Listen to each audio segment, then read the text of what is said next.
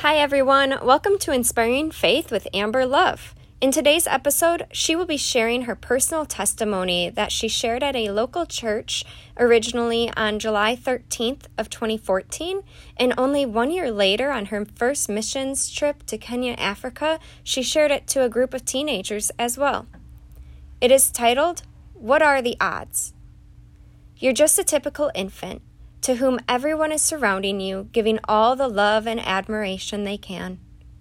They're expressing how adorable, cute, beautiful, and healthy you are.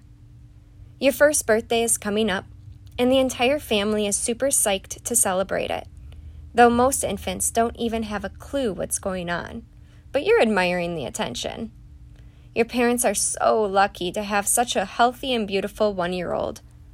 But maybe they should knock on wood. What if something tragic occurred? Sometimes children of all ages look jovial, enchanting, and healthy, but suddenly, all that can change within a heartbeat. I'm 17 months old, and my grandparents are unable to get a hold of my parents. My brother is screaming across the house, and I'm close to death.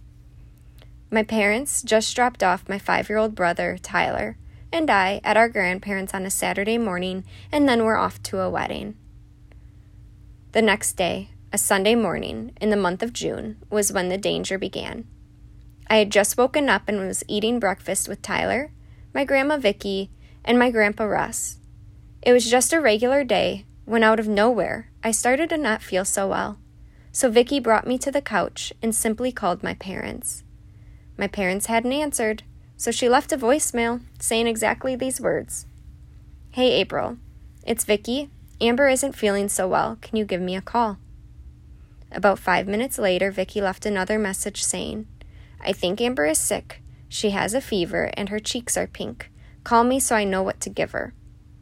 Exactly two minutes later, the last message was, April, the ambulance is taking us to Children's Hospital. Meet us there.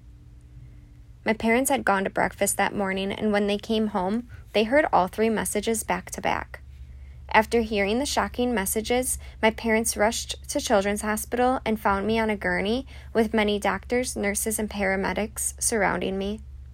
My mom could not bear seeing me like this and just looked at Vicky and Russ with tears in her eyes.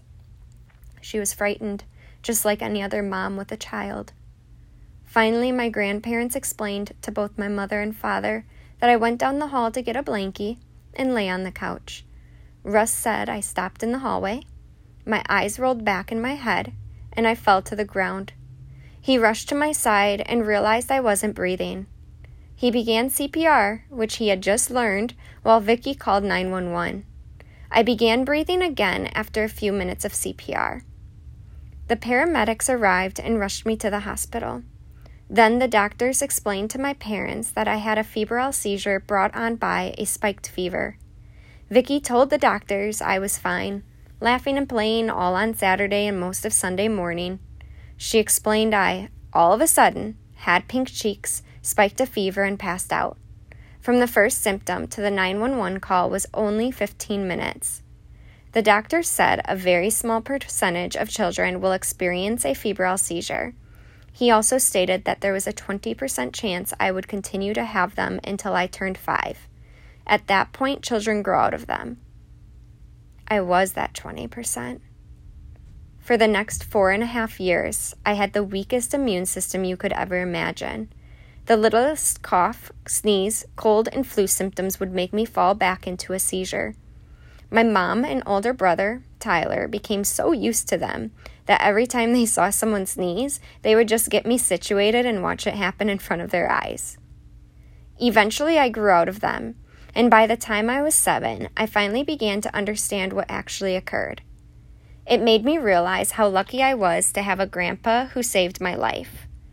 It was clear to me and everyone around me from this young age that God had a purpose for my life. It is my dream to fulfill that purpose and praise God for His love and grace in my life. By this realization, from the time I was seven all the way to today, I have always wanted to be in the medical field, dealing with children, and that's exactly what is going to happen. Many people don't have an experience so terrifying that it can lead to death so suddenly, but it had a significant effect on me, which made me the person I am today. Thank you for listening. Stay tuned for more.